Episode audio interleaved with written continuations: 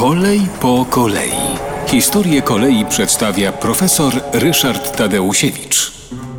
Parowóz y, Stevensona, Rocket, był parowozem bardzo dobrej jakości, był produkowany seryjnie i y, chętnie wykorzystywany, ale oczywiście nie powstrzymało to innych konstruktorów przed tym, żeby y, ten parowóz udoskonalać.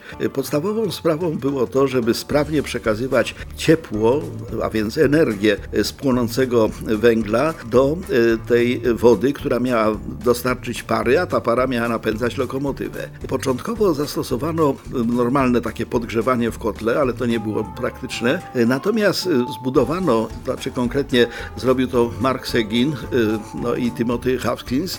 Oni w 1929 roku wymyślili tak zwane płomieniówki. Płomieniówki to były takie cienkie rury w kotle. Przez te rury przechodziło rozgrzane płomienie tego, tego płonącego ognia, no i to bardzo sprawnie nagrzewało tą wodę, wytwarzając duże ilości pary na podstawie stosunkowo niewielkiej ilości e, zużytego węgla. To były bardzo istotne e, udoskonalenia. Płomieniówki, cienkie rury w kotle. Z kolei e, sam Stevenson też nie spoczął na laurach i w 1834 roku skonstruował kolejny parowóz, nazwał go Patent.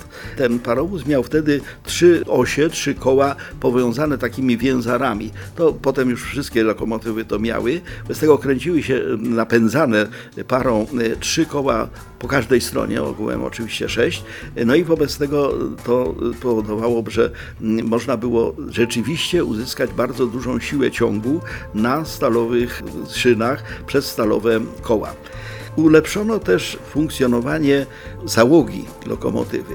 W pierwszych lokomotywach tak bardzo skoncentrowano się na stronie technicznej, że obsada, czyli maszynista i palacz, no po prostu byli jak gdyby no, przyczepieni do tej lokomotywy, z niczym nie osłonięci, wobec tego w złych warunkach atmosferycznych fatalnie im się pracowało. Tutaj nowość y, pojawiła się w Stanach Zjednoczonych. Stany Zjednoczone wtedy budowały koleje, żeby ten olbrzymi kraj y, pokryć siecią komunikacyjną i w 1840 roku w Stanach Zjednoczonych wprowadzono to, co w chwili obecnej jest oczywiste, mianowicie tą budkę taką dla po pierwsze tego palacza, on się najbardziej trudzi, no i dla maszynisty, który steruje tam powiedzmy całą tą maszynerią. No i zaczęto już się ścigać, mianowicie która lokomotywa będzie szybsza, pie- pierwsza. Y, Może warto odnotować, że w świecie lokomotyw, bo niedługo się z nim pożegnamy, taką lokomotywą najszybszą, lokomotywa, która nazywała się Malars, Malars 3 i w 1939 roku, 1939 roku